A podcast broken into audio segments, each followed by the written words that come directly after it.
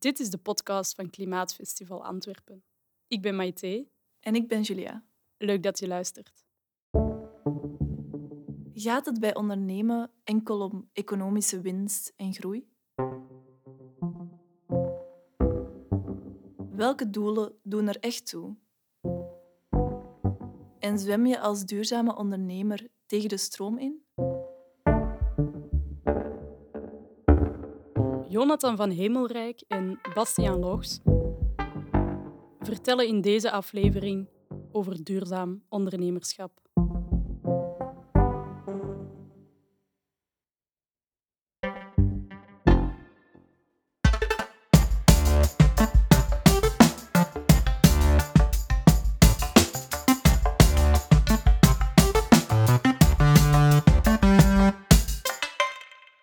Het is zeven uur 's avonds. De zon staat laag aan de horizon en we landen op een klein luchthaventje met twee verroeste vliegtuigen die door het licht al tiental jaren staan, niks te doen.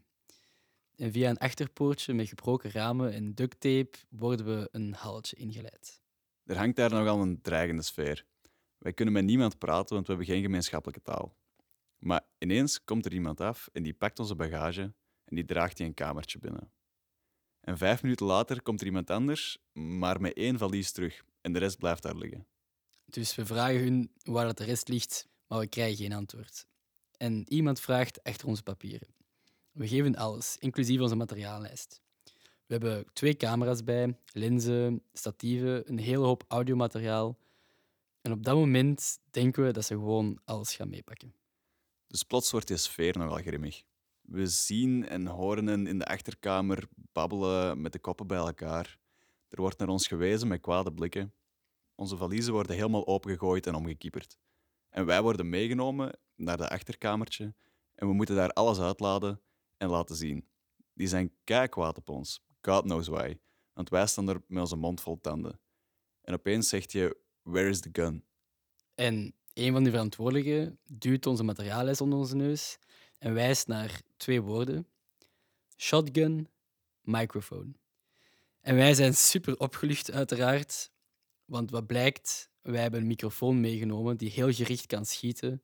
En zij denken gewoon dat wij een shotgun hebben meegepakt. En probeer het dan maar eens uit te leggen zonder dat je een gemeenschappelijke taal spreekt. Dat dat gewoon een microfoon is. Ja, dat was echt een, eh, een ongelooflijke start van een ongelooflijk avontuur. Want uiteindelijk zijn we dus door de douane geraakt en zijn we diep het land ingetrokken in Gambia eh, aan de Afrikaanse westkust. We komen, ik denk een dag later aan in een dorpje genaamd Koenting. En ik denk dat ik mij nog nooit zo snel ergens gewoon thuis heb gevoeld. We werden daar twee weken ondergedompeld in een cultuur bij een volk dat zo verschrikkelijk vriendelijk is. Hm. Zo joviaal, zo uitnodigend. We hebben daar echt vrienden voor het leven gemaakt. En hopelijk ook een heel schoon documentaire-reeks over een stel Vlaamse studenten die daar groene stroom zijn gaan helpen installeren met de lokale bevolking. Zonnepanelen die ervoor zorgen dat er kans was op onderwijs en een dokter in het dorp kon komen werken. Maar dan gebeurt er toch even iets raar. Want twee weken later zitten wij op het vliegtuig terug richting België. En bij ons alle twee komt er ineens echt een schuldgevoel Hm. op. Zo'n duweltje dat op je schouder zit en in je oren fluistert. Moet jij nu echt vliegen? Is het dat waard? Een project over groene stroom gaan filmen en dan de wereld rondvliegen, dat is mega hypocriet. Dus wij voelden ons echt wel super opportunistisch en egoïstisch ineens. Want maandenlang bent je bezig met de voorbereiding van een documentaire dat gaat praten over transitie naar een duurzame stroom, naar een groenere toekomst. En daarvoor vlieg je dan wel de halve wereldbol af. Dus wij sloten met twee pact daar ter plaatse op is, het, 10 kilometer boven het aardoppervlak in onze ongemakkelijke kleine stoeltjes. We gaan niet meer vliegen. Ja, inderdaad. We dachten even gewoon, oké, dat doen we niet meer. Want dat kunnen we toch echt niet maken. Maar al heel snel volgde wel de vraag of de conclusie dat we daardoor wel nooit meer op zo'n avontuur konden gaan. Maar dat is onze passie, de Mhm. avontuur. Dat is waar wij dit al zo lang voor studeren, voor oefenen, voor onderzoeken. Like, nu zijn we daar eindelijk toe gekomen om dat te mogen doen. En dan mag dat ineens niet meer. Dus we stonden voor een dilemma. Hoe gaan we ooit kunnen doen wat we graag doen zonder dat schuldgevoel mee te dragen? We hebben enerzijds onze passie voor film en het avontuur en anderzijds onze sociale en ecologische verantwoordelijkheid. En hoe gaan we die combineren? Ik ben Jonathan van Hemelrijk En ik ben Bastiaan Logs. en wij zijn filmmakers en jonge ondernemers. En op dit moment zijn wij op zoek naar hoe we films zo duurzaam mogelijk kunnen produceren. En zijn we gestart met een nieuw bedrijfje dat we willen bouwen op een positieve mindset. En we zijn ook heel blij en dankbaar dat we hier vandaag mogen praten over onze zoektocht. Super blij. Dank u wel. Ons avontuur in Gambia was vorige zomer. En dat is toen eigenlijk het begin geworden van een lange zoektocht. Wij werkten toen allebei heel veel voor corporate opdrachten, maar we voelden dat we daar niet gelukkig van werden. Dus toen is er zo wat een stille revolutie bij ons begonnen. We gingen gewoon voort, want er moest nog wel brood op de planken komen. Maar achter de schermen begonnen we meer en meer te filosoferen en te discussiëren.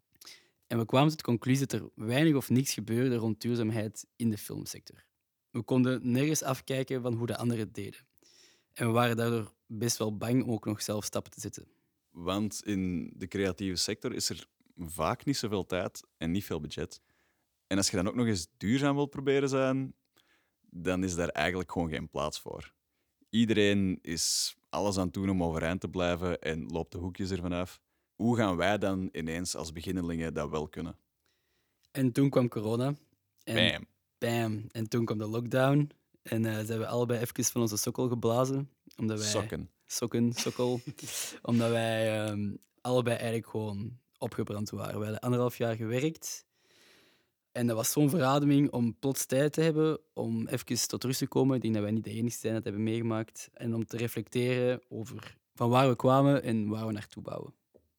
En jij hebt er een heel, heel diepe... Ik ben echt gecrashed. Jij bent echt diep gegaan. Mijn eerste idee was, ik stop met film. Ik ben daar niks goed mee aan het doen. Ik ga een voedselbos beginnen. Ik ga agroecologie gaan studeren. Ik had echt gewoon het gevoel dat ik geen positieve bijdrage aan het leveren was in de wereld. En film ging dat niet. Met film ging dat niet lukken. Ik zat nog altijd aan het riet. ik was drie jaar lang eh, als master nog steeds aan het studeren. En ik had eindelijk tijd om mijn film te maken. En ik heb dan besloten om een film te maken dat ging praten over de natuur en de kracht ervan. En tijdens het maken van die film herontdekte ik plots terug keiveel energie door het vertellen van die onderwerpen en door het maken van die film. Dus toen hebben wij de stap gezet om te breken met de gang van zaken. Stoppen met de klanten die we toen hadden, met de zaak waar we onze energie en tijd in aan het stoppen waren. Wij wouden duurzaam en sociaal gaan ondernemen. Maar we hadden geen idee hoe. Dus wij dachten, oké, we hebben de juiste intentie, we hebben de juiste motivatie, we'll see what happens. Dat zal ons wel ergens naartoe leiden waarschijnlijk. Want in onze sector, in de filmsector, weet eigenlijk nog niemand hoe dat, dat moet dat moet zo nog semi-uitgevonden worden. Of toch zeker in de praktijk omgezet worden. En zo zijn we dus begonnen. En vanaf dag één zijn wij struikelblokken tegengekomen. En Want we zijn dan een businessplan gaan schrijven, zoals je dat doet, zoals dat vandaag de dag verwacht wordt als je een zaak start. En in zo'n businessplan stonden allemaal vragen, waaronder hoe gaat je groeien, hoe gaat je meer winst maken, hoe gaat jij meer mensen aan boord nemen, hoe gaat je groeien elk jaar opnieuw. Kortom, hoe gaat jij de economie vooruit helpen, hoe gaat jij En nog meer vragen. en nog meer vragen. Maar de enige vraag die je voor ons eigenlijk echt toe doet en die er niet in stond, was hoe gaat jij met uw bedrijf de wereld een betere plaats maken? Hoe gaat jij ervoor zorgen dat het personeel dat je aannemen, dat die gelukkig is? En die vragen die voor ons zo fundamenteel waren eigenlijk, die daar eigenlijk echt superbelangrijk waren, die vonden wij nergens terug. Klinkt eigenlijk wel heel cliché, maar op zich is het dan niet. Ons doel is namelijk niet om oneindig te gaan groeien. Ons doel is niet om enorm veel winst te maken. Want als wij volgend jaar minder omzet draaien dan dit jaar, maar wel waardevollere projecten neergezet hebben, meer impact gemaakt hebben, of misschien gewoon meer plezier gehad hebben, dan is dat voor ons een goed jaar geweest. Maar we hebben het gevoel dat ons huidig economisch model daar niet op die manier naar kijkt. Naar hoe dat je je voelt. En als je dan als bedrijf daar wel rekening mee wilt houden, dan moet je blijkbaar een beetje tegen de stroom inzwemmen. En dan hebben we dat geprobeerd te doen in de filmsector. En we zijn aan het volledige proces gaan kijken vanaf het begin. Want hoe doe je dat? Duurzame films maken. Klinkt heel mooi op papier, maar in de praktijk komt er veel meer bij kijken. En we zijn begonnen bij het begin. En dat is het schrijven van een scenario. In je scenario kun je schrijven dat een Boeing in een bank crasht. Of kun je schrijven dat een speelvliegtuigje in een zandbak landt. En dat is al een heel concreet voorbeeld van hoe je misschien hetzelfde verhaal kunt vertellen op een veel ecologischere manier, op een veel minder Verbruikende manier. manier. Maar we gaan nog andere dingen doen, sowieso. We gaan de catering op onze filmsets vegetarisch maken. Liefst lokaal verkrijgen. We gaan carpoolen, we gaan openbaar vervoer gebruiken. Elektrische wagens, we voorzien slaapplaats dicht bij de filmlocatie, zodat onze collega's niet elke dag heen en weer moeten pendelen van over heel België. We gaan zo weinig mogelijk afval creëren en we gaan alles netjes sorteren. Ons materiaal gaan we huren of tweedehands aankopen. Onze jaarlijkse uitstoot berekenen en compenseren. Onze elektriciteit komt van groene stroomverdelers. Ons geld zetten we bij een duurzame bank. En een deel van ons omzet geven we elk jaar af aan een goed doel. Maar toen dat we dat allemaal bedacht hadden, kwamen we tot de conclusie: eigenlijk is dat niet de grote impact. Concreet, hands-on onze CO2-uitstoot verminderen is maar een deeltje ervan. Sociaal ondernemerschap gaat ook over een andere manier van denken, over een andere manier van met elkaar omgaan. En bovenal zijn we ook tot de conclusie gekomen, denk ik, dat we ons zijn gaan focussen op verhalen die we echt willen vertellen en verhalen die een positieve impact hebben. Als we enerzijds een film maken die mensen aanzet om te consumeren, en bij het maken van die film stoten wij zelf heel weinig uit, of we maken een film die mensen aanzet om minder te consumeren, en bij het maken van die film stoten we zelf veel meer uit, dan kiezen we ervoor om zelf meer uit te stoten, maar wel met dat project meer impact te hebben. Want we denken dat film bovenal een eh, communicatiemiddel is, dat mensen aan het denken gaat zetten over hun eigen gedrag. Wij denken dat dat is wat verhalen doen met mensen. En dat daarin dan ook de grootste kracht ligt van wat wij doen Mhm. en de grootste keuze die we hebben moeten maken. Maar we zijn nog maar net begonnen en we gaan wellicht nog heel veel fouten maken. Heel veel. Heel veel. Keren tegen de lamp lopen, zo doe dat dan. Vallen en opstaan. We hebben ons onder andere kapot gestaard op onze CO2-uitstoot en hoe die zo laag mogelijk konden houden. En we denken nu een manier te hebben gevonden om daar op zijn minst toch een beetje mee om te kunnen gaan. En ik denk dat we nu wel durven zeggen dat we terug in een vliegtuig kunnen stappen. Als het echt niet anders kan. Maar inderdaad, als het echt niet anders kan. Als er geen andere opties mogelijk zijn. En als we daar een verhaal mee gaan vertellen dat wel echt een positieve impact heeft, die veel groter is dan onze eigen uitstoot. Wachten tot de politiek in actie schiet of op technologische innovatie, volgens ons gaat er op die manier weinig veranderen, of toch alleszins veel te traag. En volgens ons zijn er ook heel veel mensen die in hun sector wel willen innoveren richting duurzaamheid, maar gewoon niet van start gaan omdat ze het niet weten. En als er iets is dat we nog kunnen meegeven, of om deze talk te concluderen, dan is het wel dat wij het ook echt helemaal niet weten, maar dat we het wel gewoon proberen. Bij deze een pleidooi voor het niet weten en het toch proberen.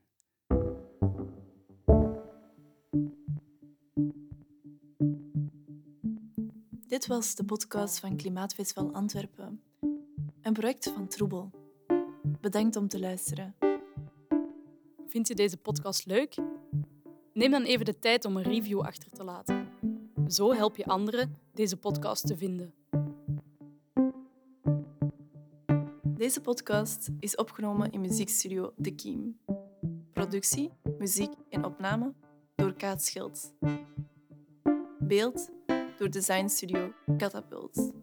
Dank aan 1111 en de burgerbegroting van het district Antwerpen om deze podcast mee mogelijk te maken.